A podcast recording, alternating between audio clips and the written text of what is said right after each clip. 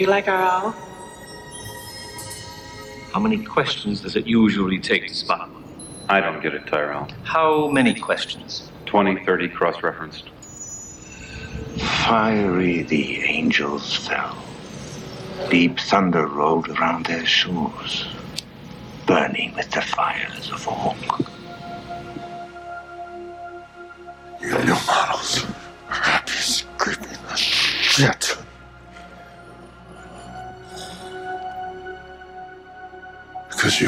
Seen a miracle. You imagined it was you. Oh, you did. You did. We all wish it was us. That's why we believe.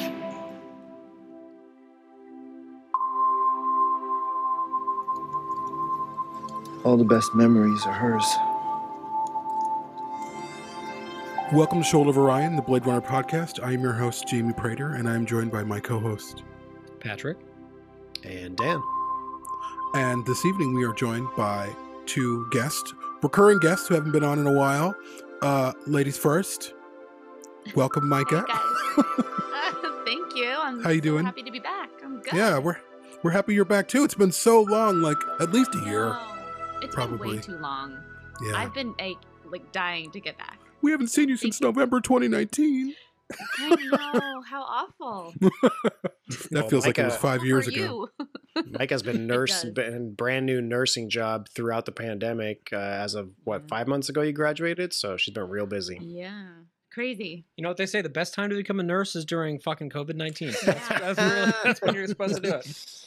Yup, it's been, shall we say, a walk in the park. Mm, Non-ironically. Well, thank you for coming on tonight. Our second guest, recurring guest, Dr. Robin Bunce. Thank you, sir. It is very late where you are uh, in the on the British Isle. I'm going to correct you immediately and say it's very early where I am.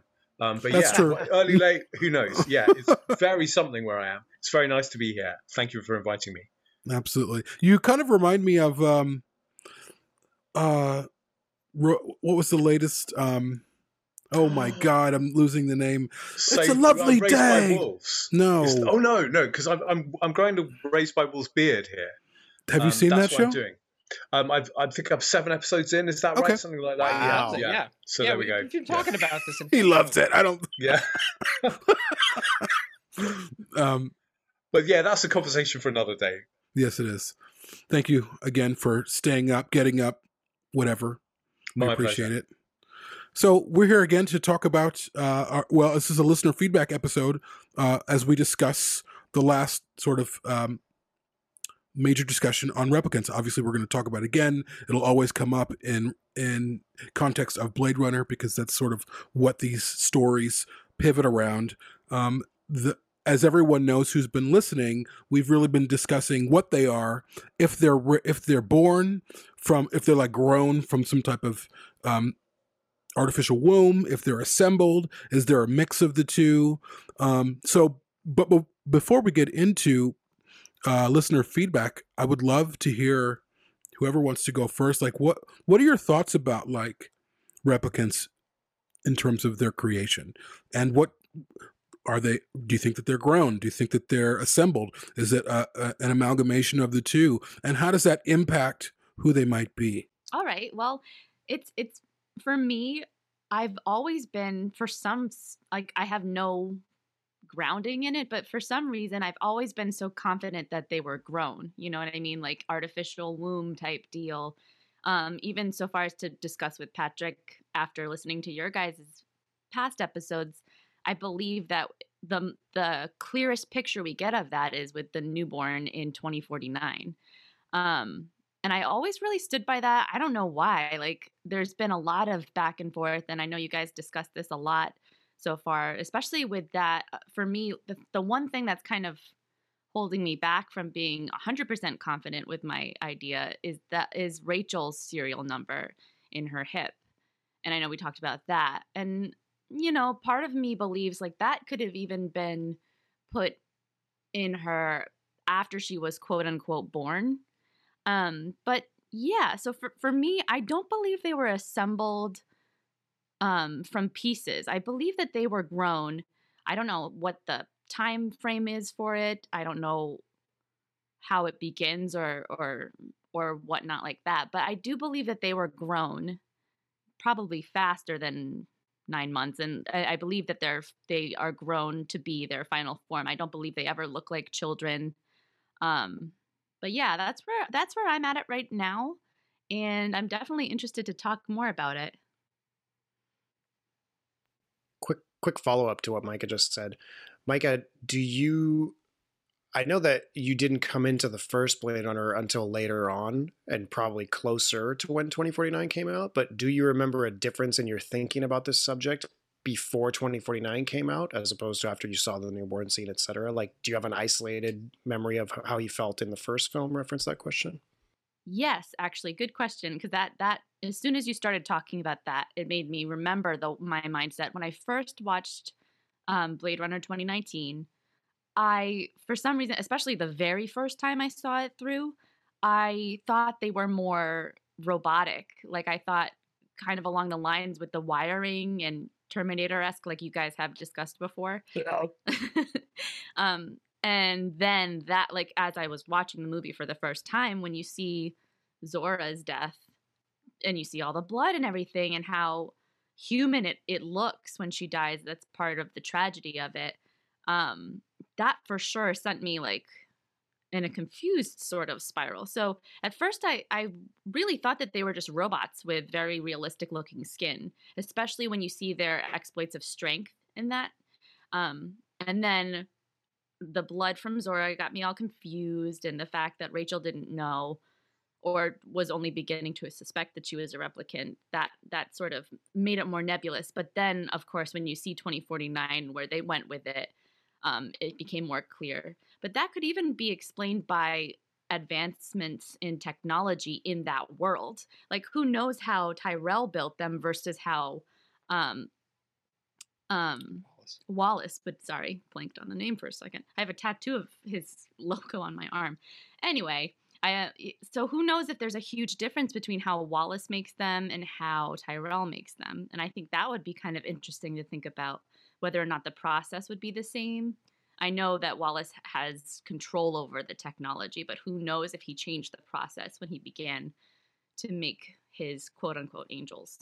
We didn't even actually talk about that uh, Yeah. about the evolution and the technology of the world of 30 years of 30 of, of industry industry of industry it's because I was speaking Spanish for an hour. Yeah, before this is what happens. Oh Industry, yeah. Do you see what happens, Patrick? It, it's interesting because you know like we, we see that with the spinners you know we see that with other elements of the technology we see that with a lot of the cityscape of los angeles but we don't you know but the replicants although they're obviously different because it's a different nexus generation um, you know they would be similarly advanced quite a bit by that Mhm. point in terms of how they're built so yeah that's a good point Maybe the process is totally different. Yeah, weirdly, I had rarely thought about what it would look like to manufacture or create or grow a replicant. Um, I guess my way into this before listening to your um, your last two podcasts was um, thinking about what Wallace eh, what Wallace was trying to do in 2049, and what the first few times I saw the film, I thought, oh yeah, no, of course, yes. If replicants can reproduce themselves, that you know that's a massive technological um, that's a massive technological advance. Wallace can make much more money. Blah blah blah. That all makes perfect sense. But going back to what Misha was saying, it then occurred to me that that really makes no sense whatsoever. And this is the one part of 2049 that doesn't ring true to me. That if you can, yeah, that from an economic standpoint, if you can create a um, a humanoid um, adult creature in nine months, let's say, surely that's got to be cheaper than having a baby in the traditional way and then waiting until it's 15 or 16 or 18 or something until it can actually work and, and create value for you. Um, so, yeah, so th- the idea that um, having a workforce that can reproduce itself is economically beneficial struck me as, as a strange one.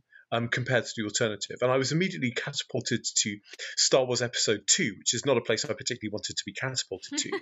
because the, the thing about that is, you know, they clone this they clone this army, but then they have to spend, you know, 18 years with all these clones in kindergarten and then in school and you know all of this kind of stuff. Um, so yeah, and I was thinking, is, is that really what Wallace wants to do? Um, does that really make any sense? Um, so yeah, so so that was kind of my way in. Insofar as I've given it any thought subsequently, I kind of agree um, with the kind with what Misha was saying and what Patrick said on the show, um, which is that they are they are synthetic human beings. So they are human in every way um, that we can possibly um, imagine. The, the key difference is that they are engin- that they are genetically engineered and that they are produced by some kind of ectogenesis. That is to say, some kind of artificial womb outside of human body. So yeah, so that's kind of my thinking at this stage in the game. So yeah, so I don't really consider them to be like Terminators. They're clearly not like Bishop and Alien. I wouldn't have thought. Oh yeah, I say clearly to my mind, they're clearly not like that. So yeah, so that's kind of my way into it.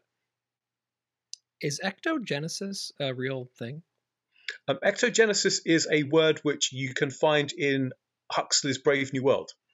Um, so um, kind of shortened to babies in bottles. Yeah, ectogenesis. Yeah, very cool. good. It's a good word, isn't it? Yeah, it's a great a word. It sounds like a Ghostbusters term, but it's a great one. Yeah. Well, here's the question. So then, if these things are grown in a womb, they have to then experience some type of intermediary, childlike, teenage-like, um, post-adolescence change too. Like you can't just grow an adult without it passing through the phase of a child. Like Not with our technology. yeah, but how would that even be plausible? How do you get uh how do you get uh, whatever uh, a fertilized egg and say, "Oh, we're skipping this part. It's going straight into an adult." I don't even know if that would be possible. Um but not to say that like I I do think that it, it it's confusing because also in 2049 you have Joshi who says who makes a point to say you're not born. I've never, and you know, Kay saying I've never killed anything that's been born before. Um, if these things, these whatever they are, people are not, if they're grown in a womb, I would. th- That's a very close proximity to birth. Um, but they're take they're ve- being very specific, saying you are not born. Um, I, it's I think there's again obviously this is all speculation, but I get these key words to me um, throw me off um, because I even think there's a lot of things that we use that are manufactured, but that doesn't mean they were grown. Twinkies are in a package and we release them, but they weren't grown in a package. You know what I mean? Not to say obviously Well, there's a Twinkies Oh. might have been grown. That's Of all true. the things you- Who knows about Twinkies? I know. Don't mess with Twinkies. They'll be sitting on the shelf 20 years later the same. Uh, Yeah. But I, I, I know that there's things, you know, uh, the newborn, she's covered in the whatever she's covered in that looks a little bit like afterbirth, but she's comes out of the package much like manufactured items come out of packages. And I, I would say I'm leaning more towards Dan and Patrick's uh, supposition that there's some type of growth happening, but I also don't know if I fully believe that there's no augmentation or something because of the way that the serial numbers are in there and because of super strength too. Um, I mean, these things have super strength. Batty had super strength. I'm not saying that there's like, I mean, maybe there's steel rods or steel plates in there. I don't know. I'm not really sure, but there's something different about them that makes because we've we are people that live in a world full of millions upon millions of different kinds of creatures but we're not we don't take a a a moment to say oh that came from an egg like to be sure like that's not one they're very specific with their language with these with replicants. Um skin jobs like you're stretching skin over something that's foreign. Um like yeah he's a skin job like it's not quite us. Something's different about him. And though that trips me up um and allows the larger conversation of are are there other parts coming in? Is there augmentation? What happens during the growth process? What's infused with them? I don't know. Can I respond to that really quick? Because that made me think um, of how interesting, like the importance of birth and womb and all of those words that you were just mentioning, Jamie. Um, because it now it's occurring to me that maybe part of the humans of Bla- the Blade Runner world's dominion over these replicants is to maintain that control by using the words, you weren't born. You're not allowed to have that gift of being born. You're not allowed to have the gift of coming from a womb because those are our words, right? So it's clear to me from your comment, like, wow, they do make a huge deal about it, especially in 2049, talking about how this would break the world. If replicants have the same thing that we humans have, who's to say that they won't they won't be on top now? So I thought that was pretty interesting, just the language and the importance of the language and the the cultures of dominion with the replicants and the humans.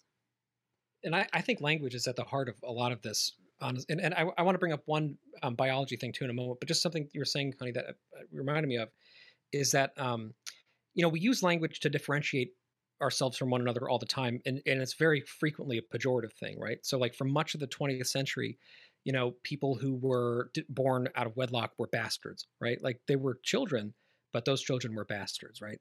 or like for example you know if you were of mixed ethnicity right like you were, you were referred to by some third you know like pejoratively used term right to sort of to otherize you right um, and i think that with with replicants although like the the if you're go, if we're going with this ectogenesis idea um, just for the sake of you know conversation like to me the manufacturing process is essentially the same right you have like a fertilized egg or you have some sort of genetic material that's then grown um, you know, whether it's in utero or or in bagaro, as I said in the last episode, like there's some kind of a growth of an incubated growth process happening, right? And then it comes out of some sort of a shoot. And so, you know, when you say Jamie in 2049, it looks like the newborn's coming out of a manufactured process. I agree because she's coming out of a plastic bag, basically, right? She's she's being dumped out of like what looks like the end of a conveyor belt. But it also looks a lot like a birth canal to me. Like it looks a lot like the the soft tissue that babies, you know, are pushed through. So there's something fascinating about how like this process is so similar to like a, a you know biologically human birth process, and yet it's almost like the kind of a thing when it's so close that you have to put it down to to like keep it from getting merged with your self, right? You have to say like, oh no, you weren't born. You know, you weren't actually born the way you think you were born. You we, we created you. It doesn't matter if everything else was the same. We created you.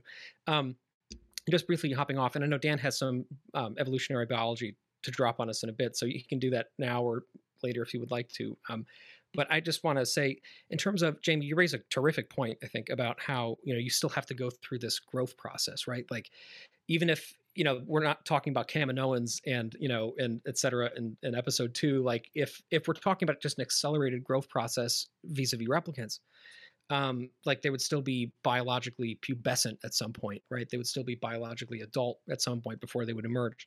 But what I'm thinking with that is that the material that goes into that pubescence, the material that goes into that adult is all present in that embryo. It's all present in the earliest stages of our development. It's all in there, right?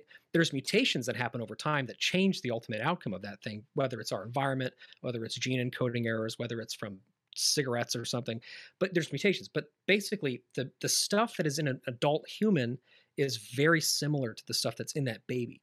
So if you could just basically trip the developmental processes and just say like this is the final genetic material that we need to get to, let's just like take off the growth inhibitors because there's I mean also a lot of reasons why we don't grow that quickly, right? Biologically speaking. Like for one thing, we need to be able to fit through a birth canal in the first place, so we need to be small when we come out, right? Um, for another thing, we need to be taken care of because we're not self-sufficient. So we're you know engineered via evolution to be cute and small and pick upable and to be coddled because the idea is to be taught a lot of things so that our brains, which are the most important parts of the human body from an evolutionary standpoint, can be given as much nutrients as possible, right? And so that's why we don't talk for a long time. It's why we don't move for a long time because the brain is getting all of this energy, a caloric energy, right? So I guess what I'm trying to say in a long-winded way is that um, if you could basically turn off the inhibitors that keep us small for a long time, and you know accelerate the growth of our brains and accelerate the growth of the things that need to be there present in an adult, and for what it's worth, cut off the hormonal things that you need to differentiate sexually right from each because it doesn't actually there's no you know if there's no actual reproduction sexually going on it doesn't matter if you have gonads right it doesn't matter if you have a uterus right so like there's a lot of things that I, I could see them cutting off in that early process to allow that really quick mutation to happen in a really inhumane way. Anyway, there's a lot in there. Yeah, that's I, I already have three completely separate points that each of you brought up that I wanted to kind of follow up on. So starting with Robin's point about procreation and how sort of this idea of trying to get replicants to be self-replicating and procreating in a sense is not efficient. I agree is not efficient from a manufacturing initial creation perspective. I don't think the the quest to create a, a functioning womb and a replicant was any kind of replacement for whatever growth manufacturing process they had. But the way I think about it is if you then took these replicants you created and sent them off world into whatever, other solar systems, galaxies, other planets, you may not have the infrastructure to produce replicants where they are there and they're going to need replacements especially the nexus sixes right which already went off world but had shortened lifespans. So you're going to need to be able to reproduce and and so i see it as a an addition to the manufacturing process meaning that okay if we send this colony of replicants to this far off planet over a 30 year span with accelerated growth, or at least with them all being adults, they're going to create their own colony and be able to reproduce. We don't necessarily have to ship all this manufacturing to create a replicant factory over there, which would have exorbitant expenses, et cetera, right? You're essentially shipping a product that already has a 3D printer, quote unquote, inside of it and can replicate itself. So I think that's what Wallace was going for. It's this added multiplication that over time would have a financial benefit to the company and to their process, but not to replace the initial process, which of course was, I think, creating replicants at a much faster rate. Um, to You know, one Jamie's sentence, one sentence response to that is you don't need a firmware update if you can have people selectively breed with one another, right? Like the replicants that were sent over there could be essentially self-improving and self-sufficient by just selecting mates that were most appropriate for what they were going for, right? So like Right. need to be pushing these updates and things like that. Possibly parts of their evolution, sexual selection, that type of thing that could also be programmed. Again, not the word we use for computers, but programmed in the sense that Batty was programmed to be a soldier, right? It, we don't get the feeling that he was trained to do that. We get the feeling that he was created with that already implanted in him somehow. We know the Nexus 6, and I'm mixing 2049 2019 here. We know the Nexus 6s do not have implanted memories, but they did have this programming, which we don't understand how that works, but they came out ready to be sex worker, soldier, heavy lifter, whatever their category was. To Jamie's point, where he's saying, you know, I'm picturing this process where there'd be an adolescent stage, there would be a baby stage. So I did some quick math, which kind of makes sense to me. You guys tell me if this makes sense to you. But it, let's just, for the ease of numbers, let's just say that average lifespan of a human was 70 years, right? If you compare that to the four year lifespan that at least Nexus 6s had, the math works out to about an 18 times sped up um, rate of growth, which potentially could have led to their accelerated decrepitude. The fact, so if you assume that from zero to four is like a human being zero to 70, that works out to about an 18 year old. So to get to full adult growth would take about a year. So if you picture those stages happening within whatever artificial womb situation you have going on, you could go from implanted creation egg, whatever that stage is, to fully grown Roy Batty programmed to be a combat soldier and maybe with some indoctrination, some introduction right when he's woken up in about 12 months. So I think to me, theoretically, that could fit into this whole they're they're grown quickly, they live quickly, and they die quickly. That's like how the Nexus sixes were generated. Now, of course, we know sevens, eights, and nines, they got rid of the time span, so that changes things a little bit. But I was thinking about that back to the uh, original replicants or the Nexus six stage. And then we were talking, I think it was Patrick, we were talking about, uh, well, Jamie was talking about this too, sort of discrimination and how is it important where someone comes from? Are they created through the normal natural process of conception, or are they produced in a lab? Are they manufactured, et cetera?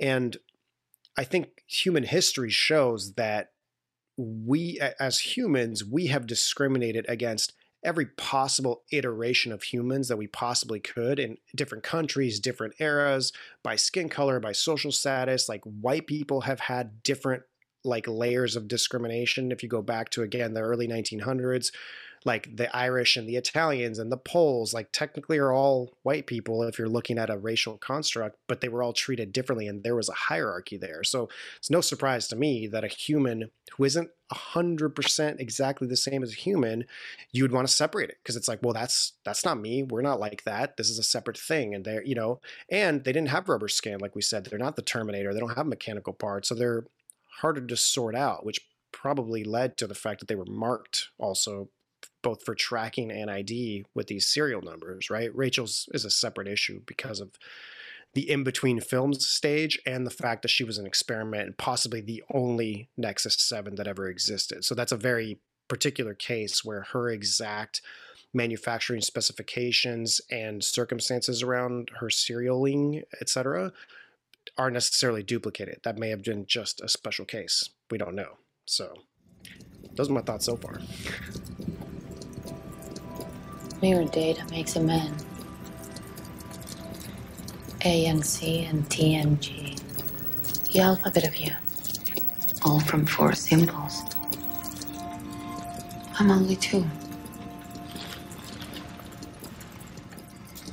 One and zero. Half as much, but twice as elegant, sweetheart. You know, another uh, idea that I had in terms of production what if possibly these um, human bodies are grown and they're asexual, and then based off need, something is injected or whatever, whatever process there is, and like, okay, we need 300 pleasure models for this colony, and there are bodies essentially in Bagaro that are nondescript, that are asexual, and then they they push them to where they need to go for the rest of that time, so they're ready so they're off, so they're grown, but they they're they're they're in a stasis, so it doesn't matter. And you mean like always a you mean like androgynous, like yeah, there's like no- androgynous. So right, right. so their the their um their growth pattern is halted at a certain point, um, or it's engineered to to be this uh as such where there are no discernible sex organs. They're it's just neutral almost. yeah, totally. And so they find out what they need and then they provide it and they're pushed the rest of the way. Oh, we need soldiers.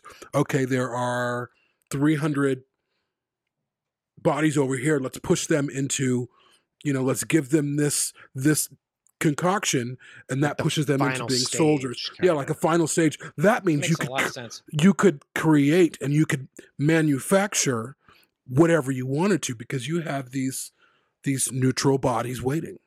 You know. And you're starting with this blank slate that you know will be viable, that you know doesn't Yes. get cancer, that you know will age the appropriate way. That like this is like this is the the genome that we have established. That's the prototypical Nexus Seven or Nexus Eight genome, right? And like now, then when it's ready for shipping, we do the final touches to it. You know. Yep. Yeah. Yeah. And it's and it seems that the creators of the comics went along with some kind of idea like that because Patrick shared an image with us where you can see replicants floating in tanks of liquid. Um, Jamie actually shared that, but yeah, th- that, I remember that part too. and yeah. and while I think the what was in the preview for 2049 and what we see when Kay walks into Wallace, while that seems to be more of a museum type of setup, you don't get the sense that those replicants floating around are anything viable. Like they're just examples of their evolution and their manufacture process. These are in higher technology tanks with tubes and stuff almost reminds me of the matrix so it seems like something where like jamie said that does seem to reference some kind of stasis so it seems like the people who wrote the comic book were thinking right along your lines. And there are specific model numbers in those in those oh cool i didn't Okay. notice that. Well, you know what I think about that particular image in 2049 that when Love is taking Kay down to the archives is this is oh this is where she takes she, this is the walkway that she takes her clients. See, this is this is our this is our heavy model. He's very strong. We can do that in about a month. Oh, this is our this is one of our first pleasure models. Yep, we this this one's very popular if you like, but we can have her go with her and like I feel like that's where love just shows what can happen and when it can happen and it has all the model numbers there so that her clients can just kind of look at like it a and be like okay like I'll a take car dealership Right. showing She Snap has to everyone her the the top of the tank. Her display. Her This puppy's got a great room. warranty. And maybe maybe you lost a spouse. Maybe you lost a family member. We can do oh, that too. we can customize. Yes, we can this customize one for to you. look exactly like Yep. her. Just think, Exactly think about like it. It- him. I mean, they they have the gene prototyping materials. We see that in the 2049. We see the gene the um the uh when they're going through the uh the acids. Oh my god, what is it called? Protease. You know what I'm talking about.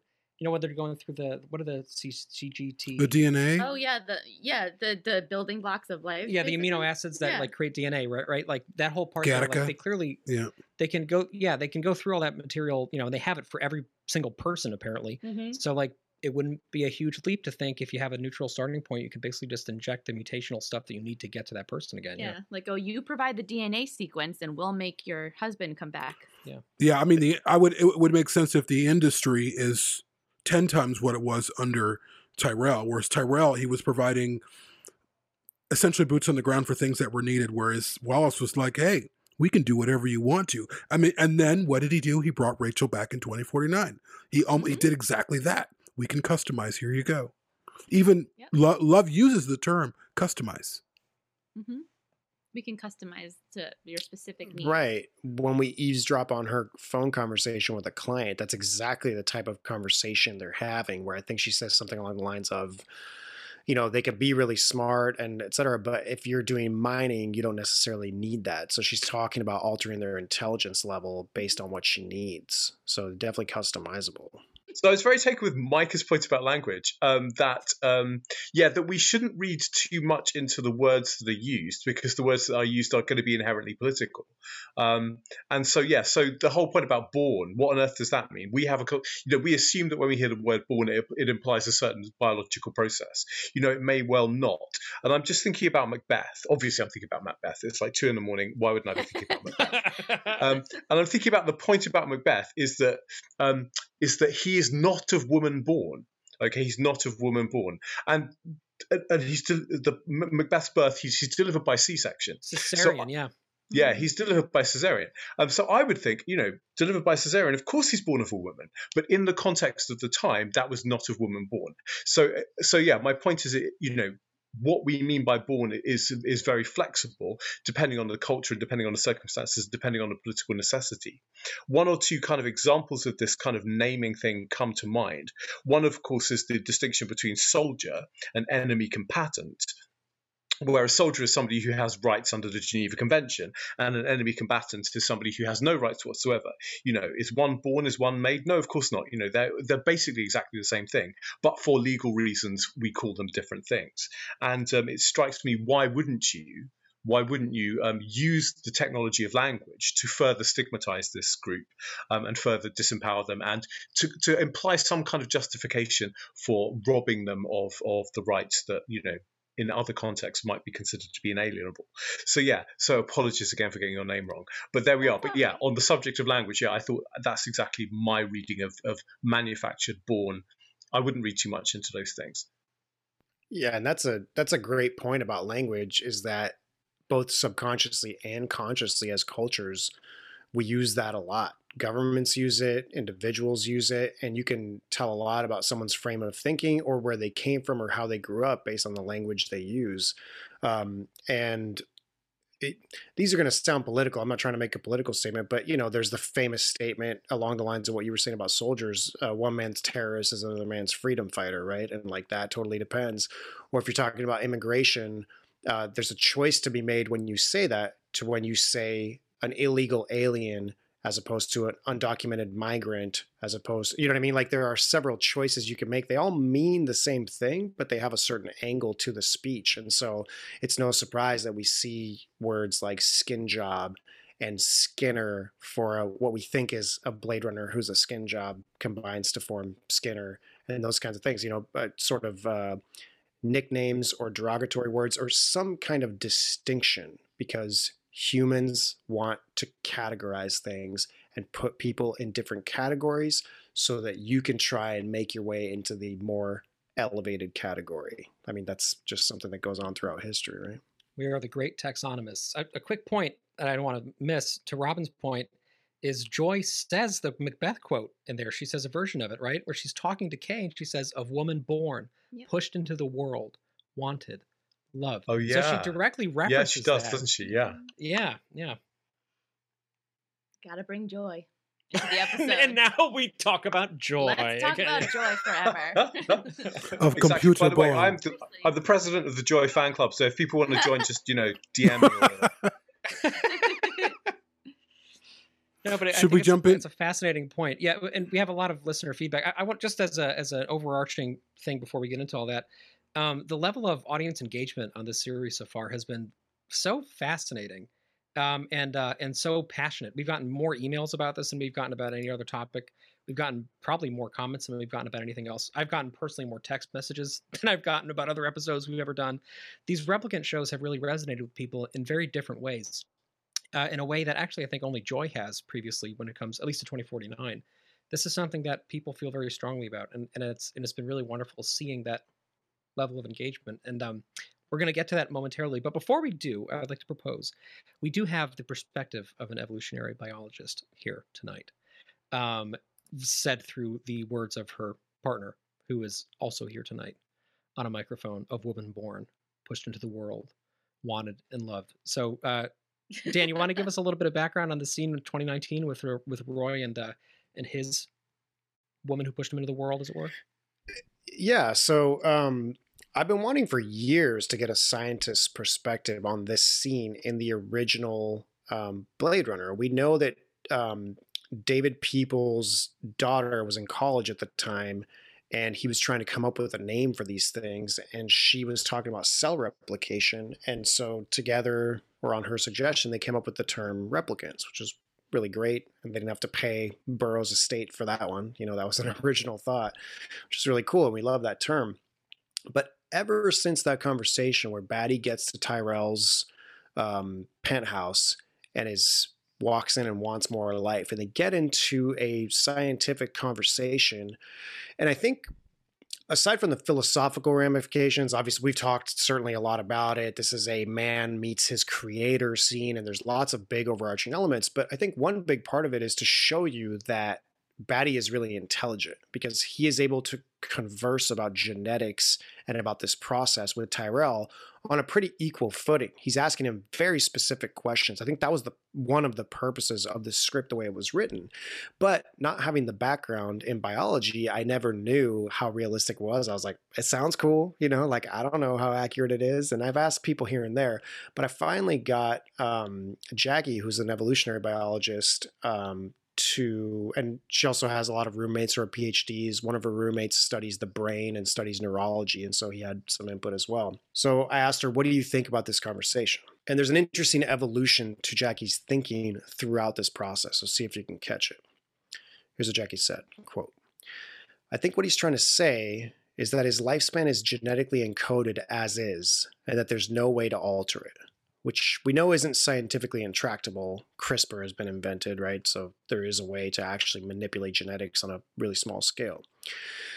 With the second part, Batty's asking why not inject him with some sort of protein that blocks the cells that are in some way responsible for cell death, i.e., his death. But doing so would cause an error in DNA replication, a process that is continually ongoing on your, in your body. That a virus would develop, not sure how viruses or viral DNA is related to any of this. There's some sort of explanatory piece that's not provided. And side note, as a layman, that is the only thing that I knew for sure that was incorrect is they're talking about genetics and biology and then talking about a virus being created through that process, which is just not how viruses work. So that's the only thing that stuck out to me as a non-scientist. She says, "Oh, EMS3 is a mutagen. It's used to produce random mutations, usually in test animals like C. elegans worms, may or may not be used on mice still. So, this entire conversation they're having is just about the concept of mutating his cells in order to increase his lifespan, which is kind of nonsensical because you can't target an aging gene with a mutagen. That's that entire conversation. Batty, what about EMS3 recombination? Tyrell, we've already tried it. Ethyl methane sulfonate as an alkylating agent and potent mutagen, it created a virus so lethal the subject was dead before it even left the table. All the things Tyrell mentions here are mutagens that change the DNA of living organisms, but all those approaches are non-specific. So I imagine the conversation they'd be having in the age of script, uh, CRISPR would be very different. So here she's referencing the 80s when this script was written as opposed to now. This conversation also assumes that they've cracked the genetic underpinnings of aging, which at this point we haven't. We know that there are some genes involved in longevity, but I think that's about it. Alternatively, it could be that Batty just had some gene that controls his short lifespan, like a cell death or terminate gene, which would kind of make sense so they're, since they're programmed to die at four years. Although the wording of you were made as well as we could make you seems to negate that, since it suggests that the longest they could extend their lifespan was four years. But with that interpretation, he could be asking if there's more of a way to shut that off so that he can live indefinitely. And Tyrell is saying no. Once that's been programmed in the genetic code, there's no switching it off. Specifically because those mutagens are non-specific and will probably just give him robot cancer or some virus as he's describing. I'll, I'll put quotations under the robot there. yeah, I kind of like that explanation more actually. It makes more sense than the first way I interpreted I interpreted it. If I got super poetic, this conversation could be highlighting the flip side of granting Batty life. As with the genetic code of organic life, cell death is an inherent feature, it comes with it. Our human genome allows us to live X number of years because of the way we age, but Batty's aging is advancing so that he can only live four years, which could be related to the light that burns twice as bright quote. So that would explain the we made you as best we could line. The most similar parallel would be like flowers for Algernon. Yeah, I'm content with this explanation. It makes it less nonsensical and way more philosophical. And then she confirmed with her roommate who studies the brain that no, we have not identified this like aging gene to be able to target it and stop or slow down aging. So that was the scientific response to that conversation, which again, I, think the coolest part of that whole evolution to me is that it started from a very skeptical sort of analyzing the minutia of the science and what's wrong with it and ends up in a place where poetically and philosophically her opinion was but I can kind of see why they wrote the script like this. And for the knowledge they had at the time, it's actually well written and it works well with the film, which I really love. Like, I love to see that evolution throughout that process. It also it always struck me that um, Tyrell might be saying, you know, I did the best I could because he's literally cornered by someone who's like ten thousand times stronger than he is too. Like, I had always imagined that in that he they he um he purposefully programmed them for only four years um, on purpose. For sure. Turned it on. Maybe he doesn't have the t- technology to reverse it once they are um, alive, for whatever that means. Um, and I and I think that that always kind of was a hint at Tyrell's character that he would say, "Look, like I did the best I could with you," you know, like he's trying to save face a little bit in that moment where his he knows his life is on the line at least that's what I always got from that conversation. Um, but it's so cool to hear someone of her expertise talk about that sort of stuff. And and that, I think what you said makes sense too about with the genetics. Potentially, they could rework it in future replicants, but once it's born and it has grown, you can't just go in there and manipulate the genetics to give something more life. That makes a lot of sense. And I, I, would like to spend a, a, moment on this before we get to the listener feedback. Because I, th- I, think I, I, really want to hear what you all have to say about this idea that we, we've been spending all of this time for these 35 hours of this particular episode arc so far, talking almost exclusively about the ways replicants are born, if that's what you want to call it, right?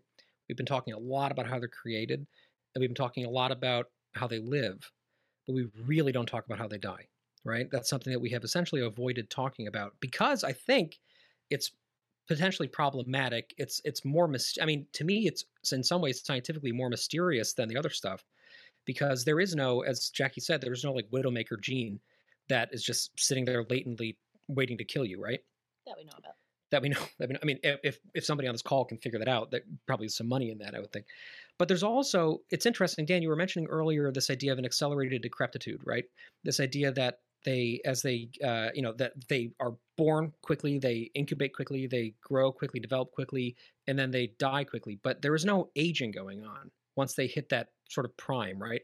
Once they look like they're between the ages of 30 and 45 or something they basically just lock in right there and then they turn off right Right. Yeah. The only the only difference between a one year old replicant, Nexus Six, anyways, between a one year old and a four year old replicant, is the experiences they've gained and whether they've been able to balance their emotions at all. But physically, they're not aging four times as much. There's there's no Right. difference. They don't look like they're about to die. Batty looks No. as good as he did when he was first born or created, right? Yeah, Batty's in his prime from a physical standpoint, and then he just suddenly starts to, to die, right? And we see, of course, with later Nexus models, like with Sapper, that he's clearly visibly aging because of, of his longer lifespan. So there is some mechanism going on there that looks more like typical human aging processes, right? But aging and death are two of the most obviously problematic things in, in medicine because they're things that like we all have a pretty huge vested interest to try to stave off. Like it's something that people are, I mean, you know, cosmetically trying to fix you know but with with makeup and cosmetic procedures people are doing all these different health things to try to live longer you know vitamins exercise all of these things that we all do every day to try to basically stay as young as we can for as long as we can until something just kills us suddenly when we're old right? Um, that's kind of the the goal right? Um, and and yet we really don't have very much control over it because of the breakdown of the telomeres that create us right? So like there's this process that's going on and we can't stop it from happening and we can isolate it and we can look at where it's happening and we can watch the mechanisms by which it happens. But just like jackie said part of the mechanism of life is the mechanism of death right? Part of the birth and the growth of cells is the is the absolutely important death and decay of cells because without that we would never live more than a couple hours right? Like all, all of our all, our skin would harden and we would just fall over dead. So in that idea that we have to grow and we have to thrive is that idea that the only way we can do that is to also be dying continually the entire time until the growth stops enough to the point where the death overcomes us and our cells stop to replicate and then we, we die. And that's something that uh, is so interesting and it's something that you know you would think with replicants that they would be almost be having progeria right for example which is a genetic disorder that um, you know makes people age extremely quickly. Um, and so when they're you know 12 years old biologically you know they're they're in their 80s or their 90s Or just Methuselah, if you if you want to stay within the the Um, or, yeah, canonical. Methu- yeah methuselah syndrome right exactly yeah. This idea of a premature aging disorder right? And, and think about the weirdness of that right? You have this this replicant engineer human replicant engineer who was unable to stop himself from prematurely aging and living this life of solitude you know as this hermit. Is JF a replicant? i, I don't think so Okay. I don't, I don't think so. is this a jf a rep No, I just you Jeff just the way you, the way you Jeff a rep. positioned it. You said a replicant, and I'm thinking, oh, he's a replicant engineer. But then, but then I also, when Pris says to him, "What's your problem?" Like she almost identifies that she- he's one of her them, but you're different than us. What's your problem? I don't know. I, it's I think entirely possible yeah it's possible. I mean, the same as Gaff could be a replicant, Deckard could be. You know, that, that, that that's always kind of a possibility unless it's confirmed. I mean, even Tyrell was a replicant at one point in earlier scripts, uh, right? Where they, in fact, he was even robotic in an early version of the script. Um, I think we brought this up before, but I'll just share it again. I don't believe in this theory, but it's an interesting one about JF, um, where people really attach to his line. Um, There's some of me in you, and if you look at all the deleted didn't bring that up. scenes, what's that? we didn't even bring that up you're right And I think if you look at all the deleted scenes and read all the versions of the script, I forget where it's at, but it's highlighted that JF makes hands. He's a genetic engineer that specifies in building hands. And so that was his area of expertise. But some people, especially watching the final cut and the cuts where those deleted scenes are not in there, so you don't know what JF's specialty is, some people have alluded to the fact that it may be that they got the genes to create accelerated decrepitude from JF because of his Methuselah syndrome, and they implanted it into replicants, and that's the mechanism by which they have this accelerated aging. Um, I don't personally believe in that theory, but I think it's a really cool one to explore, and it's interesting, and we've talked about it before. And and some people think that's what JF is saying when he's saying there's some of me in you. Well, going back to what Patrick said about the death, the only natural death that we see in the movies is Batty's, correct? We don't see any other natural death of replicants. termination of a lifespan yeah Yeah, we see like these monstrous terminations of these replicants. Um, but the only natural one is Batty's, and it's it's like so tragic and beautiful that he just kind of stops moving. And I wonder, like, and and then in our audio drama, we have um, a replicant whose lifespan naturally ends, and we don't get to see it we get to hear it and i just it always makes me think like oh my gosh what's going on within their bodies? Like what's happening to them? What do they feel like? It, it's just another interesting point to talk about like the creation of these replicants and their lives and how they end. And now um now that we ta- are talking more about 2019 and about um how jf specializes in hands and then um, we have Batty visiting the person who specializes in eyes. He's literally working on an eyeball. So maybe that's a clue that somehow some eh, they were being assembled bit by bit in the world of 2019. But I, I think I'm going back to like maybe the technology evolved, so it's it looks different between Wallace and Tyrell. Um, this is also interesting. Yeah, we did bring that up, Micah, in I forget whether it was the first or second episode. of That's like the beginning of the first episode. So I can't okay if you don't remember. No, no, it's fine. Uh, We talked about a lot of stuff. So You guys my talk a lot. we do, especially me. my personal theory on that because I think that one of the things that gets in the way the most about this artificial womb, they're grown from scratch sort of concept, is the fact that Chew is playing around with all these eyeballs and has an eye lab, and he seems to be contracted by Tyrell to make eyes. And the way I feel like I go around that because I do believe that they're um, created in an artificial womb and grown as opposed to assembled, is that um, Ectogenesis, I believe. Thank you. is that Chew is an engineer. He's experimenting on eyes. So he, hmm. in fact, one thing he could be doing is figuring out how to put serial numbers on the eyes. Who knows if he's a precursor to what ended up happening in 2049. But that's the way I look at it. I don't think he's manufacturing eyes for the And then, like, application of 'em in, right? implanting them into yeah like westworld style I think that he is a genetic engineer who's experimenting on eyes so that he can change their abilities, their vision, maybe a Mm. serial number, who knows, but he needs actual genetically engineered or animal or whatever they are eyes to actually practice on. That's my personal theory behind Chew's lab and that's how I I maintain my my, my theory still. I like it. Patrick, back to what you were talking about in terms of death, I think it's important because I, I right when you were saying all that, I was imagining, can you imagine where you decide, say we're 80 years in the future, and you decide, I would like a child, but I can't take care of it for that long, and I, I don't know where the world is going to go, so I want a child that lives for five years. And you have a child that lives for five years, and then all of a sudden you start, they start experiencing their death phase, how monstrous that would be. That how dare you bring me into the world, this amazing world, and then tell me I can't live long enough to actually experience it, but I can only live long enough to to please you, um, and how it gives you a, a a view into how Batty viewed Tyrell as God being a complete monster, like no, you, you you're you're made as well as we could make you. You've done what you can do, and goodbye. Um, and how the the the moral and ethical quandary of that um, is through the roof. You can't even you can't even. I mean, I threw I threw out there a couple episodes ago where we were talking about what these things are and would you keep would you let them loose in society? Is that appropriate? But the question you have to back that question up first. Is it even is it appropriate to give replicants an op- uh, a four year lifespan morally, ethically? How dare we do that?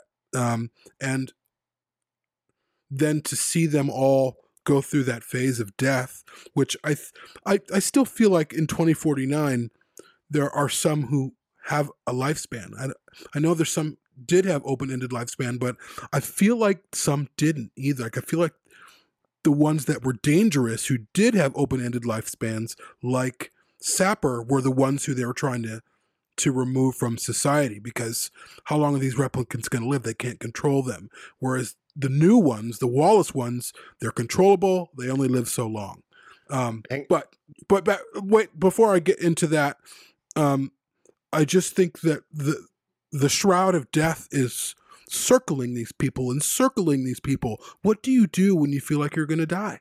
What do you do? What does that cause you to do?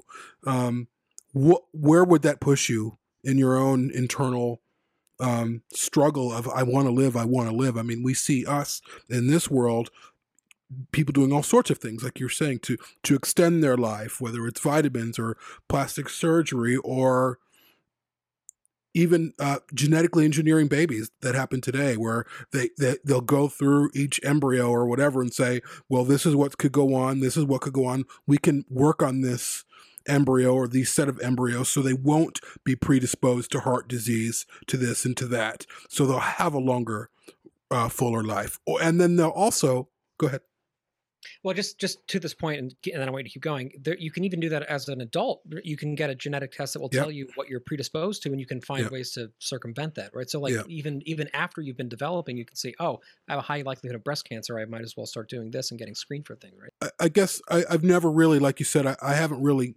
pondered replicant death and how horrible it is to bring something into the world and then say, sorry, that's it.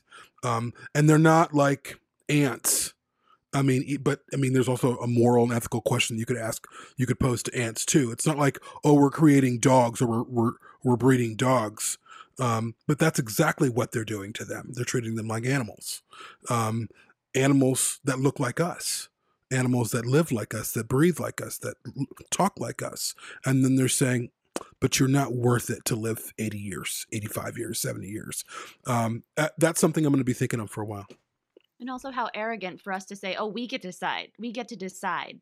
Um, pardon me. We get to decide that you only get four years here, and in those four years, you're gonna do what we say. Or, yes, you get an open-ended lifespan, but you're not gonna have the will to go against us. We think, you know, the arrogance of man. Yeah, and, and if you and if you do decide to go against us, we reserve We'll the right as your manufacturers to destroy you. you Oh know? yeah. I don't want to um, get like too too deep into this, and I also really want to give the floor to, to Dr. Bunce because I am curious to hear what he thinks about this stuff. But just from a very personal place, as you guys know, I struggled for at, least two months or so of the last uh, at, towards the end of 2020 and the beginning of 2021 with a, a very deep depression, which for the first time since my basically my adolescence. Um, and in that time, one of the things that kept me up at night in a really bad, bad way, and this is something I've talked to Mike about, is the knowledge that my children would die someday. Which is something that's like so it's it's it's so materially different from this conversation that we're having because this is not I'm not going to terminate them at a date. They don't have like some sort of a of a lifespan, you know, that I can see right now and I can act on. But like but we have these kids and and the knowledge that they will be killed by some biological process at some point um, was like devastating. And I don't think I had actually ever considered that until I was in this place where all these other depressive thoughts were getting to me. And so I would be holding them and I would be weeping silently in bed next to them, touching their hair and thinking like, oh my God, this, this, all of this will be gone and turn to dust someday, you know? And in a healthy frame of mind where I am now and in, my normal life, that doesn't bother me because I realize that, you know, obviously the ephemeral nature of life is part of what gives it meaning and that we are all dust and we're all going back to it and blah, blah, blah, blah, blah. But there's those moments at late at night sometimes when you're not in the right place and it hits you how tragic it is that like we are going to be gone someday and that our children will be gone someday and that, that all of this will eventually just vanish like like tears and rain and it's something that i think is uh is is really powerful so that's a kind of a personal perspective on it but from a perspective of what we're actually doing by engineering death at specific points in time that's a whole different thing that being said like i have a, a really extensive history of heart disease in my family that's something that I, i've been living with my whole life it's something that i know you know many of my relatives have died quite young from very severe ischemic events I know that that's a risk factor, right? Um, I personally mitigate that by exercising all the time. That's something that I, I choose to do to try to stay that off and to eat well. But um, I know that, you know, I'm bringing kids into the world with Micah, and our kids will have potentially a ticking time bomb of a heart issue if they aren't really careful about it. And that's something that, like, it's not a big deal and it's normal. You know, people get sick and people die, people have heart issues but like i know that my kids might die of a heart attack and that that could be my fault because of some faulty gene that i have that i didn't have any control over so things like that you know obviously the intent is very different but it's it's worth noting from a you know parent perspective and i know dr Bunce can speak to this too um, as well as micah obviously there's something really uh, deeply intense about the knowledge that all of this will vanish someday and that you could be the one that was responsible for it you know? I think that the four year lifespan emphasizes an aspect of Roy Batty um, and Pris that is rarely discussed because I think my when I think about Roy Batty, I kind of think of him as a Superman, a kind of super creature, um, and Pris as well to some extent. Um, but at the same time, they are enormously fragile. Um, and I was thinking about this in terms of uh, the battle between Deckard and Batty at the end of the original film. And I was thinking, there's Deckard, who is just a regular guy as far as we know. I mean, you know, setting aside the, whether he's a replicant thing or not, you know, he's, he's, he's he has the strength of a regular guy. He has the intelligence of a regular guy. Okay, um, and yet with his gun, he can end Batty in one or two shots. Okay, um, and I think that's the thing. I mean, there's Zhora. She gets shot twice, or she gets shot twice or three times, and she's dead. Pris shot twice, and she's dead. Um, so the thing, yeah. So my feeling is that the replicants are simultaneously physically enormously strong and mentally very intelligent, but no match whatsoever for a regular human with a gun. Um, so yeah. So there's this. So there's a fragility there to them. Um, in terms of the death thing, I'm just reminded of a piece of work by Damien Hirst called "The Physical Impossibility of Death in the Mind of the Living." In the mind of someone living, yeah, right. Yeah, that's right. Um, and um, and I think the thing that Roy Batty has that most humans don't have is that he is able to conceptualize his own death. I work on the principle that I'm going to live forever. Um, I mean, that you know, if you analyze all of my life choices, all of my life choices are based on the idea that I will live forever and ever. Um, and I kind of assume my daughter will too. Um, I, I, genuinely experience the physical impossibility of death in the mind of someone living. I, I can't conceptualize my own death at all. So, yeah, so I'm, i find it very difficult to get into Roy Batty's shoes on it. If somebody was to tell me, oh, yeah, next week is your last week, I have literally no idea what that would do to me. Um, so, yeah, so I think Roy Batty is simultaneously, and this, this is another aspect of his fragility in the sense that he is somebody who has less emotional maturity um, than an adult facing death. And so he has a bigger burden, a bigger emotional burden to deal with, and a smaller reservoir to draw on. Um, so it's just remarkable that he's able to handle it with the dignity that he does. Just one final point on Tyrell. Um, so I love the speech, the EMS3 recombination speech, if we can call it that. Um, and it seems to me that there is a turning point in the speech, and it's the point where he says, But this is all academic. And that's the point where he ceases being the scientist and he becomes the priest or the philosopher. Um, so the thing, you know, we he, you were made as well as we could make you. I would not take that in any sense literally on the basis that he's switched modes of language. He's no longer talking as the geneticist. He's talking as the priest, the father, the philosopher. Um, so yeah, so I wouldn't read too much into that in terms of what the science of that statement means. I think that's a philosophical statement. But there we are. Those are my rambling, incoherent thoughts. But isn't it interesting that when we get to Wallace, he speaks from the prophet philosopher standpoint almost exclusively, right? Not there's the academic. Evolution and, Mm. yeah. yeah, there's there's the complete absence of academia and anything. I mean, he says nothing scientific, and yet it's almost like you know, as we've written an essay about together, like it's almost as if you know, language doesn't matter to him because he's beyond it. You know, yeah. Well, it's easy to do what you want when you think you're God. You know. He he can come across as like a cult leader, even the way he's Oh, for sure, the way for he's sure. acting. And the cult leaders of our modern age are the technologists. I would argue. Yeah, I mean, yeah. Uh, uh, one thing that struck me, just uh, uh, sort of a phrase, as I think about Batty, and even though, again, I don't know for sure. I don't. We have to talk about this at some point, like maybe when we're not recording. I want to get the details on what replicants in 2049 have a lifespan and which ones don't, because I really believe I feel like K's model have a lifespan, but I don't really know. But um, I was I was gonna do the Nexus model pedantry again earlier when you were talking because I I think the answer to that is in the script. Whether there are exceptions is plausible, but yeah, the, yeah. the canon explains that to us. Mhm. So to reiterate for the listeners, especially, uh, Nexus sixes are created with programming for their jobs, no implanted memories, which is why they're emotionally unstable, um, and a four-year lifespan. Nexus seven, I'll keep it in the singular because if Deckard is a replicant, he's probably a seven. He has memories. But Rachael certainly has implanted memories, and we find out later she's a seven. So the seven is this in between stage, and we do find out certainly Deckard does not have a four year lifespan if he is a replicant, and neither does Rachael because they lived longer. And there's also other iterations of the script where it tells us that Rachael doesn't have that. The eights and nines, which are Wallace creations, so Wallace started making the eights and then the nines. They both do not have lifespans according to the story.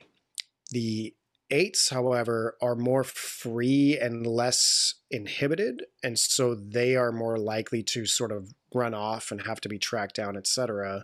The nines are more controlled. They don't explain to us what that process is, but that's where the baseline test comes in, where they're trying to see if the nines are coming off of their programming. And what you're seeing in 2049 is assuming that K's role is multiplied times however many thousands of Blade Runners there are. There are. Um, I'm not even sure if we see any human Blade Runners in 2049. We don't. Um, if they're even human to begin with. Right, that's what I mean. Is is the the Blade Runners we see we assume are replicants, and so essentially they have Nexus nines, which are controllable, hunting down Nexus eights.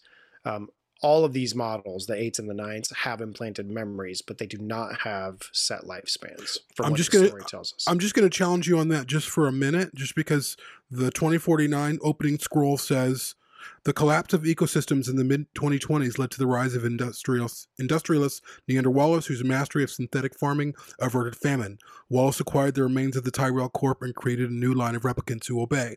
Many older replicants, Nexus 8s, with open ended lifespans, survived. They specify that. These Nexus 8s have open ended lifespans. They are hunted down and retired, which makes me believe that K or whoever else after that do not. I don't know. That's just that's the delineation that I have that makes me think something's going on here. But uh, just quickly though too, how crazy is it? Not only did these monsters create closed lifespans, they also made them obey. They made them even more subservient. They they made them for lack of better terms a slave even worse than before.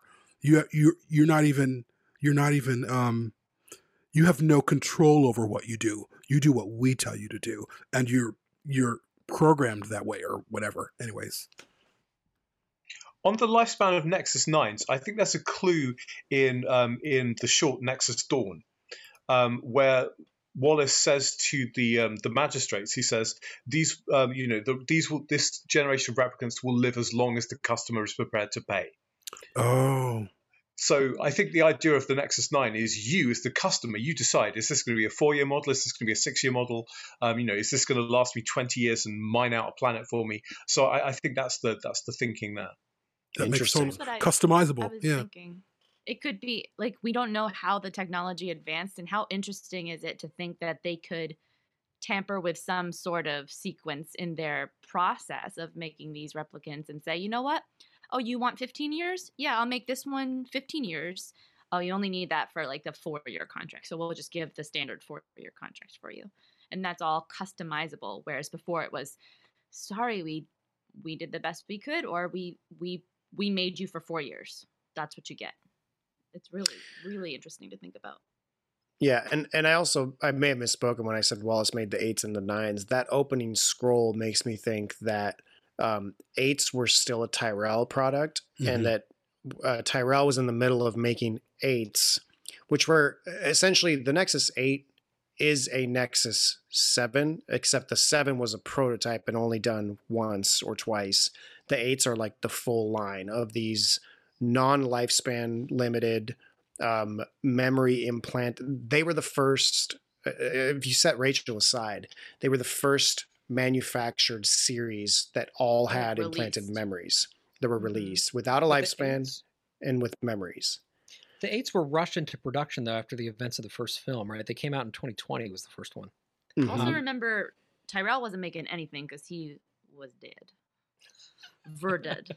but his company could have survived. Like they could have moved I in a wanna know who CEO or whatever. over. Who took over for him? Well, I don't think anybody took think over. I think it just went out of business. Tyrell's niece, the original. Rachael. It's like Boom! it's- it- oh, dropping bombs. that's great. Uh, we should move on to listener feedback because I don't want to keep Dr. Bunce up that late. And uh, but there's I I it's we this is another episode where I came in like oh what are we gonna really talk about and here we are. That always I'm, bi- happens. I'm biting my tongue so hard it hurts right now because I, I know we need to get the listener feedback, and I know it's dawn where Robin is right now. Oh. But there's like Hey, three or look, it's okay. I, oh, you know, basically, Oh, I'm committed to this, so I'm I'm here until you you know until I don't my, my until my incept date, you know, my expiration date, whatever. You know. I'm I'm here until that. it's just it's just so I I really feel like this this notion of controlled death is something that like deserves a whole separate conversation because of the philosophical and moral implications of it but also Do because of the biological implications of it for the replicants Totally. it's, it's you know as i've said and, and many times in these episodes are, are to me like the most fascinating of all because like they are like like uh, that that's like the key to what replicants are to me right that, like they were the they were the closest to us and that was a problem and I think that is a really fascinating thing to explore from a death standpoint, what that actually means. When you have somebody who's indecipherably non human and say, now it's time for you to die, and you can get away with it because they were manufactured somehow. I mean, it's just.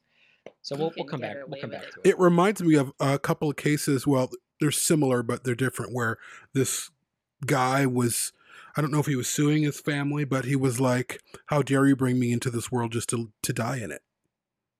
You, we have children, and we know they're going to die, and we make that choice. Yeah, we wanted you. Why did you bring me in? Because we wanted you. But I'm going to die. Yeah, well, so are we. You know, it's conundrum. It's it's a difficult thing, and then you can infer that to God, like that whole, which could be Niander Wallace. Anyways, it's a rabbit hole. and, and the fact that life, and not even on the macro, on the micro level that we were talking about with cell death and cell decay and things, but life as a concept writ large across the universe is something that can only exist because of death. That We were born out of an explosion, right? All of the particulate matter that came together to create us was pulverized over millennia. You know, I mean, it's it's yeah, we are the product of death, Just like a um, phoenix. and and that's where we live. Yeah, it's yeah. When you think about even forest fires, some of the that, the best thing that can happen to soil and to forests are fires because it enriches everything and it grows back even better. It's crazy. Yeah. I feel like we started smoking a joint at some point in this conversation, but I don't know what it was about ten minutes we should ago. probably get to the feedback. yeah, let's do the listeners. So, yeah, I can I can jump into some of that, but yeah, I, I think this dichotomy that we're talking about is uh, philosophically interest because interesting because it reminds me of like to be truly happy, you have to know what sadness is. Like you have to know the flip side of the coin.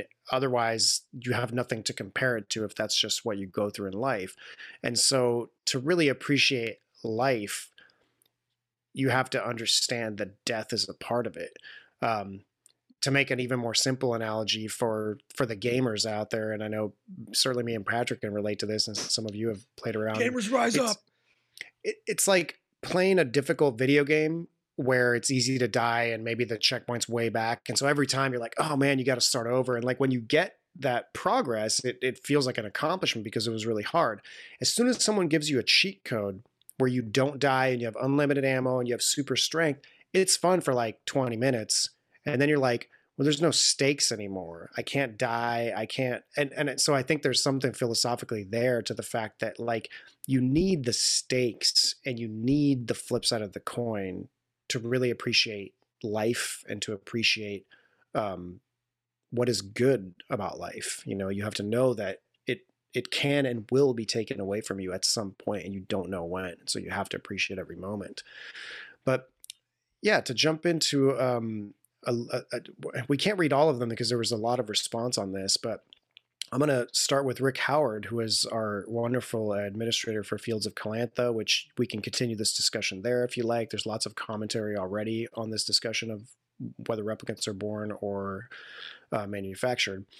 But Rick's opinion was I'm of the paradigm that replicants are organic, rapidly grown in tanks, and emerge with all the memories, read as trained in the technical and soft skills needed to perform their function, or quote unquote programmed in. They are virtually human after all. It is this of humans but not human, or superhuman if we think about it, that makes them worrisome to the Blade Runner universe society. To make them anything less misses out on the story. Servants until they decide they are no longer. The short lived space above and beyond also played in the space, calling out social issues between naturally born humans and the in vitros, accelerated growth, test tube babies made and bred to serve. Arguably, the Marvel universe has played here as well for years, anti mutant leagues and all.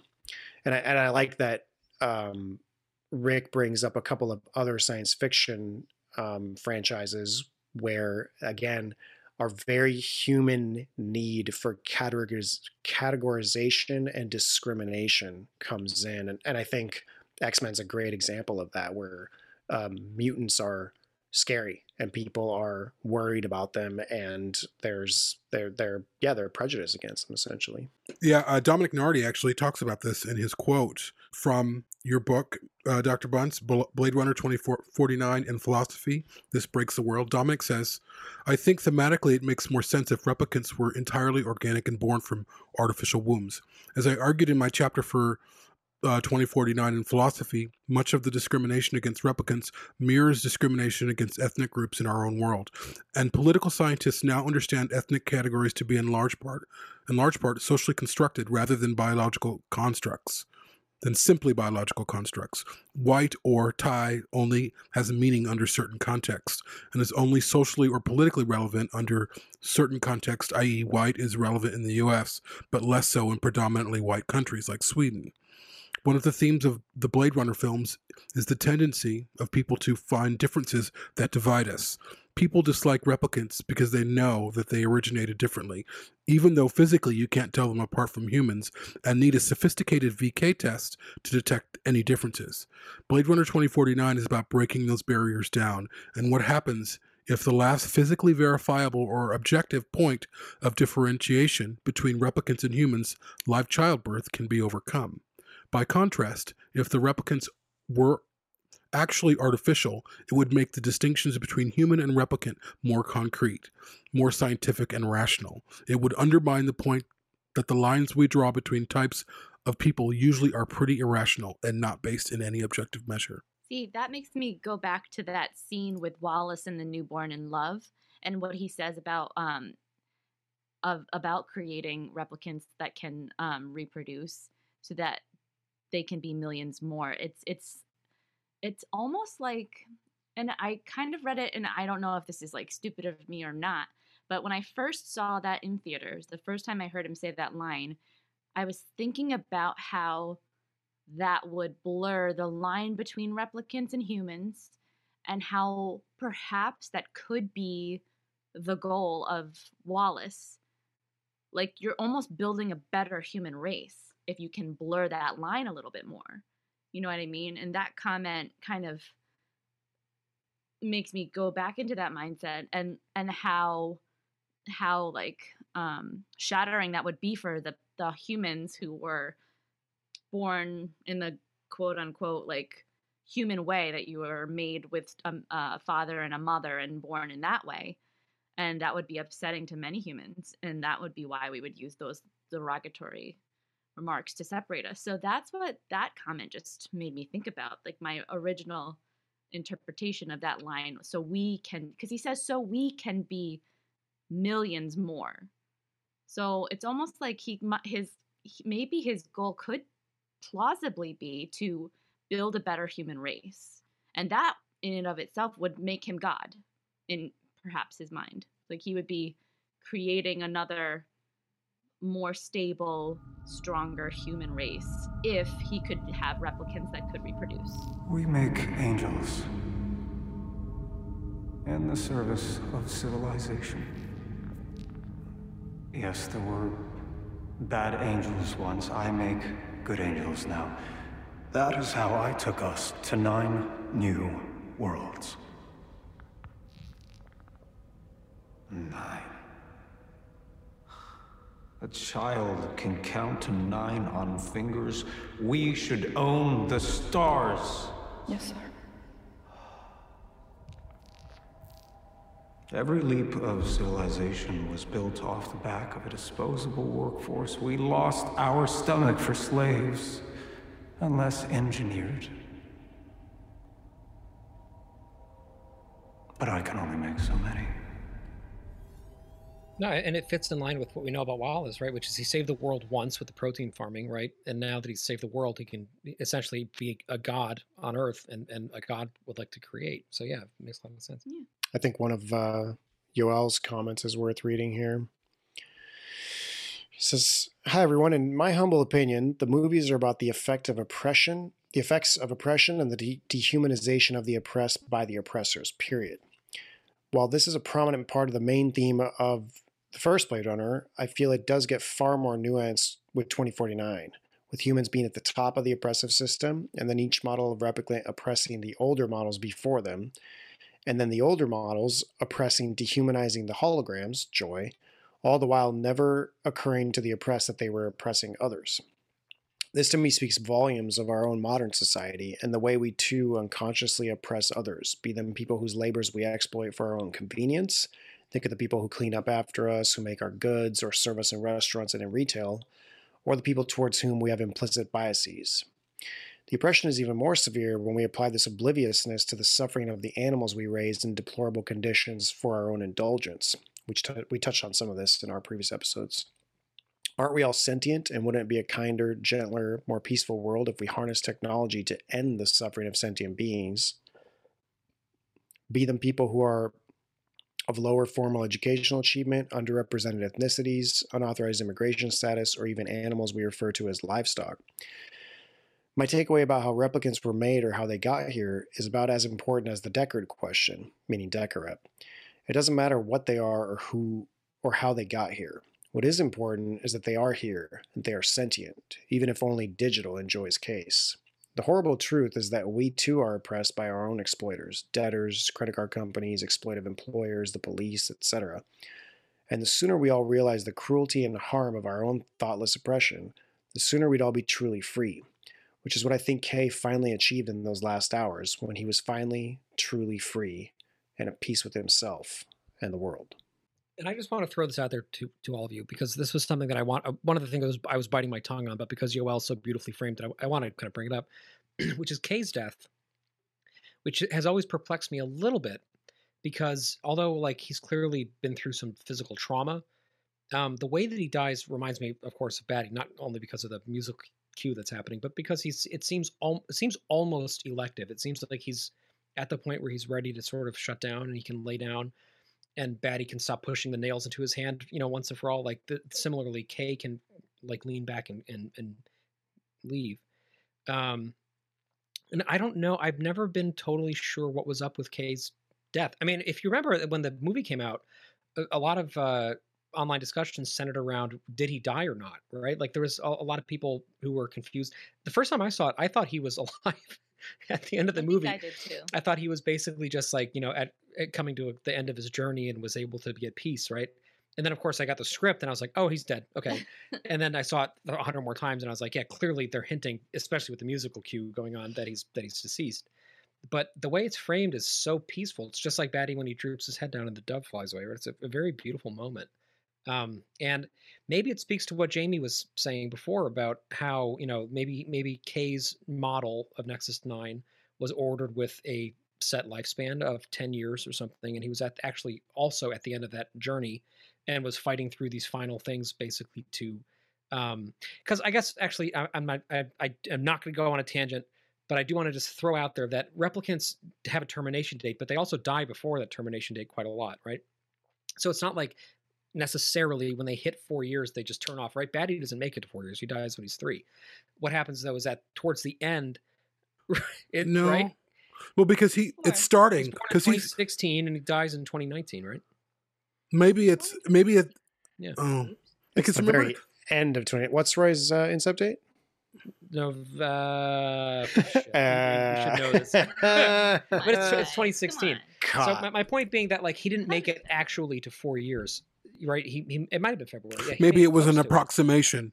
Maybe he was close to it. Maybe it was like if it was in November, maybe his incept date or maybe his retirement date was January. I mean, oh, so right. things I, were. I, it's January 8th, 2016. So There we go. I, I remember this discussion because Roy's incept date is what led to a discussion about if we start with the assumption that Roy died on January 8th. What did I say? Mm-hmm. 8th? Yeah. At, at the four year mark. Yeah, yeah, 2020. Then the argument is that the span of the film of the original Blade Runner took place somewhere in between potentially the very end of November of 2019 and the beginning of January of 2020. And we've gone back and forth on this a lot. There's no answer to it. and Rick Howard's been real involved in this conversation because it depends on how you. De- it's it's like the story of Genesis. Did it really happen over seven days, or is that metaphorical? In in this case, it's like, are we seeing sequential events where you're really seeing the same night or the same series of nights, or are we seeing a compressed timeline where this detective is looking at things over a four to six week period, and so it's plus. so the answer has to be one of two things. Either Roy Batty died the night of January 8th because he, his clock came to the end of its ticking, or he died before that, somewhere in between November and January of 20 uh, January of 2020 and November of 2019. That's a good question. We don't really have an answer to it, but that's been brought up a lot. Yeah, and and we don't have discussed, time to get super Plausible into it. either way, too. It could be, but but I guess, I guess my point is that like it it doesn't seem to me like it's Cinderella striking midnight and he just dies, right? Like there's there's something going on. I, I always think of it almost like a prion disorder, where he's like losing sensation in his hands. He's starting to act kind of strange. It's like there's like Where you think the sort protein that's accelerating the end of his life all of a sudden. So you think the four year thing is approximate? Like they live But around me, the four four, years. The four year is like the upper limit, and then it's it's sort of like it's sort of like the human lifespan, you know, whatever it is in the world right now, eighty two years or eighty six years or something. Um, like you know, you get close to it, but not quite. The difference, of course, if the if you're you know your expected lifespan at birth is eighty six years, but you die at eighty three years. That's not as drastic of a thing as if your expected lifespan is four years and you die at three years and nine months, because proportionally, that's like you were saying, one eighteenth, even more than that, right? Like that is a huge, a huge deal. But anyway, yeah, I, I the- the whole that so so when Kay dies at the end of the film, like part of me kind of feels like he was at the termination of his life expectancy, and that what, what we're basically seeing is his final acts, and then it kind of expires. That's Or- neither here nor there, but yeah, or I think there it, there perhaps are accelerants when these these replicants are damaged. Um, there's ex- there's they're accelerated. Their death is accelerated, and Kay kept looking at his injuries, almost like, yeah, this is terminal. Um, he got pierced in the side. I mean, Kay was beaten up way worse than Batty was. Um, so to me, it looked like those wounds were his death wounds, and he knew it. And whatever, whatever, um, in, or um, retirement date or internal retirement date was going to happen, it didn't almost matter because the damage his body experienced just accelerated that time. Um, so his And from a cost, sorry, go. no, a, Just from a cost value analysis, knowing what we know about Nexus 9s, to me, what makes sense is that his creator would put something in there, like a clause saying, if this mu- amount of damage happens, it's more expensive to repair it than just to get a new one. Right. So it would be some sort of like, a, okay, he passed the, the point. This means that he will die as a result down. of it. Like yeah. he's a Blade Runner, he's gonna take damage. So Mhm. if he get if his damage, if this product's damage gets to a certain capacity, there's like an automatic sort of okay, we're gonna close it down, almost like a product that doesn't make it to its warranty. Yeah. Well, even Joshi in the beginning says, I'm not paying for that. Almost like there is a right. system in place for repairing these replicants that uses some type of whatever biological, maybe they go back to Wallace's headquarters and they pay for it because this unit is important. Uh, I just wanted to make sort of kind of a finalish comment, but I'm curious. One thing that we haven't discussed, I'm curious in terms of replicants, the need for them, why the world needed replicants, what was going on in the world that they needed to create something to do these things for them. Was it because socially we got to the point where, like, you can't treat people this way, you have to pay them this amount of money? Eh, There, all of those constructs that we live in today, maybe those did get better, even though the the the um, the climate world got worse. Maybe socially we got better, and so we got to the point where you can't hire illegal immigrants. Number one, because there's no such thing anymore, and the world is the world, and people go and travel. So how do we do this? How do we get things done? because we can't use humans anymore. We can't pay for them. They're not going to do it. And there are laws existing that we can't force them to. What do we do? We make them. And I think to answer your question, I in my mind, this is mainly driven by capitalism and technology. Oh, for sure. We're so we're seeing some of this already where dangerous work has been um what's the word I'm looking for? Not contracted out, but outfitted to robots. So bomb disposal is something that SWAT teams, if they have the budget for it, have a robot to do it.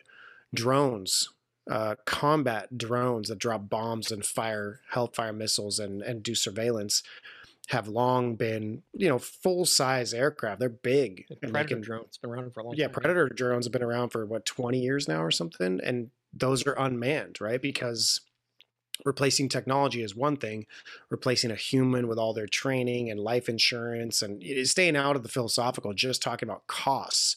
Um, same with astronauts, uh, you know, Navy SEALs, Special Force, all those humans have a sunk cost on top of just the fact that it's a human life. But just looking at it from an economic perspective, think about coal space mining. launches, virtually none of them are manned anymore, right? Like Right. there's the reason why, like when a, a couple of years ago, a, a NASA sat, a NASA satellite delivering rocket exploded, and it wasn't this huge tragedy, is because it was an unmanned launch. Like there are very few humans on spacecrafts anymore, right? I always took that it was due to the the planet is decaying around them, so they need to go off world. It's too dangerous to go off world. Send the most human thing we can without sending humans. We make the replicants and send them. Right. And again, a lot of humans, right. And a lot of them just don't want to do it. Like, imagine if we're still coal mining in the future, you know, people that have been doing that for generations, it's mostly due to habit and a lack of good options. But nobody enjoys coal mining. That's like a dirty, super tough job underground. You get lung disease from it. If we had inexpensive technology to do that all with automated equipment, we would do it. So I, I think one big part of that is driven by technology and the fact that companies like Tesla, you know, everyone's trying to make self-driving cars, self-driving trucks. Uh, Uber drones are in the future, the near future, where you can have four-passenger quad helicopter drones that are flying people around. Um, the toll booths on bridges have been replaced They're already building um, things in LA to house them. hmm So, so I think it starts with technology, and then through capitalism, there's a market for that technology, and all those humans who were doing that before are either a out of work or b have the freedom to pursue other things. But we are going to relegate the nastier, dirtier, more dangerous things to non-humans. I think that's a natural progression that we are going to see in, in our lifetimes, and we, we've already been seeing. Well, but again, that th- you the language that you're using, we've relegated those things to non-humans. So we they got to a place where the world got to a place where we can't have humans do these things anymore, but we need something sort of like us to do it. Um, because they can, and so they create them. So we lived in a world where socially, um, maybe there was a a, a universal government and each continent or whatever had their own police force or each city or each whatever had their own sector had their own police force. La la is a sector so it has a police force. Um, and there was this equality this global equality um, and a lot of things were eradicated but there were still a lot of things that they needed to do and they needed sort of people to do it but they can't do it with regular people. They have to do it with non people that are people. And that's why the language is so important, right? Yeah. That's why I think the language is so important. That's why they're going to use those derogatory terms so they can sleep better at night. You know what I mean? Like Yep. it's okay for a replicant to go do something that will kill them because they're not a human. They weren't born. Mhm. That's that's why I think the language is so important. On the subject of language again and the word born and it being important, I'm just reminded of the 14th Amendment to the US Constitution, which says all persons born, um, blah, blah, blah, have these rights. Um, so if you can immediately say these people were never born, they were manufactured, then all of a sudden they have none of the legal protections. And I know the question of whether there is a functioning legal system in 2049, you know, is, is, is an open one. But if there is, it would, it- you know, there, there are lots of legal systems in the world which have this idea that being born in a particular place is is significant. So if you can manufacture um, replicants in the territory of the United States, but but get have a technical loophole around this issue of being born, then you have these creatures which are to all intents and purposes human and can function like humans and can do all the great things that humans do but because they're not quote unquote born they have they lose all their legal protections immediately That's a great point. You don't That's a have to fucking awesome point. Yeah. you don't you don't have to go into 2049 in our world into 30 years in the future um, if you just accelerate the technology.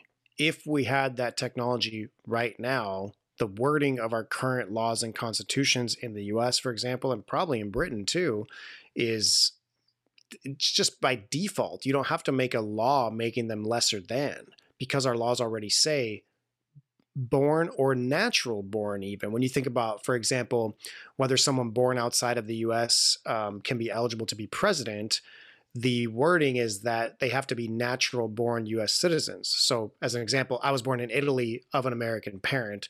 So the argument this has never been taken to the supreme court but the argument would be that i'm just as natural born a us citizen as jamie or patrick who were born in the us or micah.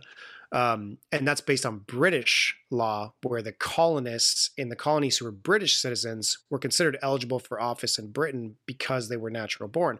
But not to get into politics again, my point being that all of this natural born stuff only works for humans. If you create a subspecies or a new creation of human that is almost human, but really they're manufactured, biological, artificial, whatever you want to call them, none of that stuff applies to them automatically. So the subjugation and oppression and persecution of them would require all kinds of new laws to be avoided or for any kind of protection because they would be treated as uh, like washing machines in terms of ownership and control the way it's been described before in the scripts. That's a really great point, Robin. The legal aspects of that alone, Robin, are so are so brilliant, and it speaks to something else, which I think is important to note that that you know what the Fourteenth Amendment is, even though you're not an American citizen. I guarantee, and I'm I'm saying this because I had to. I, I was like, please remind me what that is because I don't have that knowledge just sitting there that that's what the 14th Amendment says, right? The reality mm. is that most people outside of the United States who study the United States know it better than the people who are born in the United States, and that most natural born, quote unquote, United States citizens would fail the shit out of a out of a citizenship oh, test, oh, right? And and and and you know, I, I took AP US history. You know, I've I've done all of this stuff in my lifetime, and I do not have that working knowledge sitting in my brain right now because I'm not somebody who had to learn it as you know an adult. It was just sort of I was inculcated, right? So I think that like this idea is so it's so crazy to me that like you can be just just by virtue of being born across the border to foreign born parents if you move there the next day and then you spend your life as a legal scholar in the united states you are ineligible for it even after you become a citizen Mm. even after you're Mm. called like a citizen of the united states not every citizen of the united states is eligible to run for president regardless of age or background and i think that's just like the, and, and again that is a wonderful example of the discriminatory usage of language and terminology that we've been talking about this entire time that and, and it's something that is weaponized politically constantly in the united states and i'm not going to get into that on, on this episode but it is very commonly assumed by certain citizens in this country and i'm sure in, in many other countries around the world with you know nationalist populist movements and things like that that like there is something better about you if you happen to have been born somewhere right? If you happen to have been born with a certain social standing or with a certain background or with in, in a certain place that you have some sort of access to something better. And i think that that's uh it's just it's just very very current and you know and it's no no better exemplified than the fact that you knew what the 14th amendment was immediately and, and i i truly had to think about what it was when you said it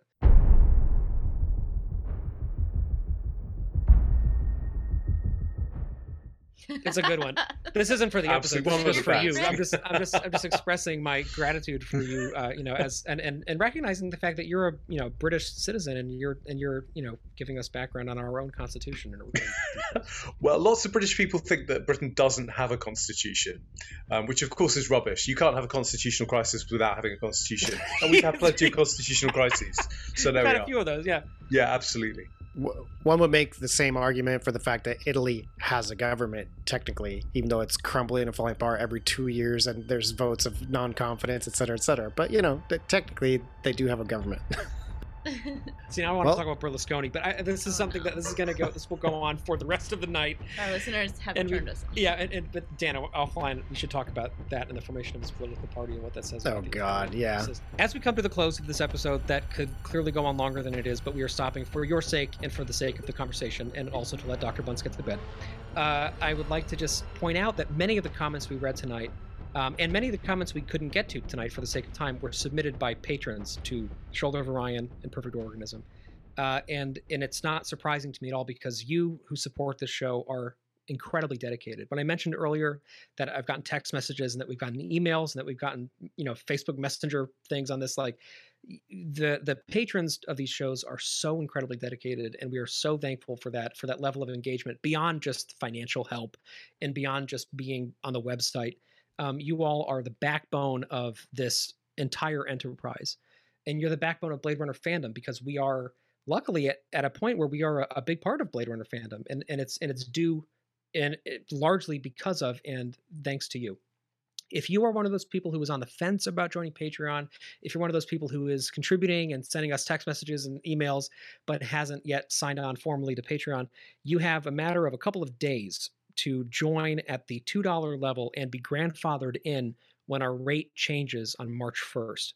So this episode will air on February 23rd, um, and that gives you just about a week to uh, to join Patreon. You can go to um, bladerunnerpodcast.com slash support. You can go to perfectorganism.com slash support. We'll send you a message. You can sign up at whatever level you would like to. But that $2 level that gives you access to frame rate, gives you access to shit show, gives you access to other, you know, one-off projects that we have coming down the pipeline. That $2 rate expires on March 1st. It goes to $4. So if you are on the fence, sign up now and you will have that $2 rate forever. You will stay there. Um, and that's as a thank you to people who have already been with us for this whole time. We're not going to start charging you double for what you already get, but to support the creation of new content, including video game content, including other things that we want to start bringing to you guys, um, and just in recognition of the amount of work that has been happening to make all this new content happen, we're going to $4 as the minimum rate for expanded content access. So again, go to bladerunnerpodcast.com slash support and sign up and join that community that you know you're already a part of if you're listening to this, because we are dependent on you, not just for money, but for ideas and for camaraderie. You are here with us, uh, and and fandom is more vibrant for it. Yeah, I want to take the opportunity to jump in and thank all of our patrons very much as well. They've also, you guys have been really supportive throughout the pandemic where, you know, people's finances have changed and yet people have still contributed the two, six, eight bucks a month, whatever they can throw down. Um, if you want an example of some of these discussions and the films that we talk about, um, we did put out a bunch of free episodes recently. The Mandalorian season one uh, we put out as a bonus. So if you look through either the Shoulder of Orion or Perfect Organism feed, you will see them highlighted as bonus bonus episodes. And again, Mandalorian season one, Moonlight, um, Spider Man Into the Spider Verse, uh, There Will Be Blood. There's a good solid six or seven film discussions where you can get a sampling of frame rate um, before you sign up. So go check those out. And thank you again, everyone, for your support. Thank you, Micah and Dr. Bunce, for coming on. Really appreciate it. Thank you. Great being here. Lovely to be here.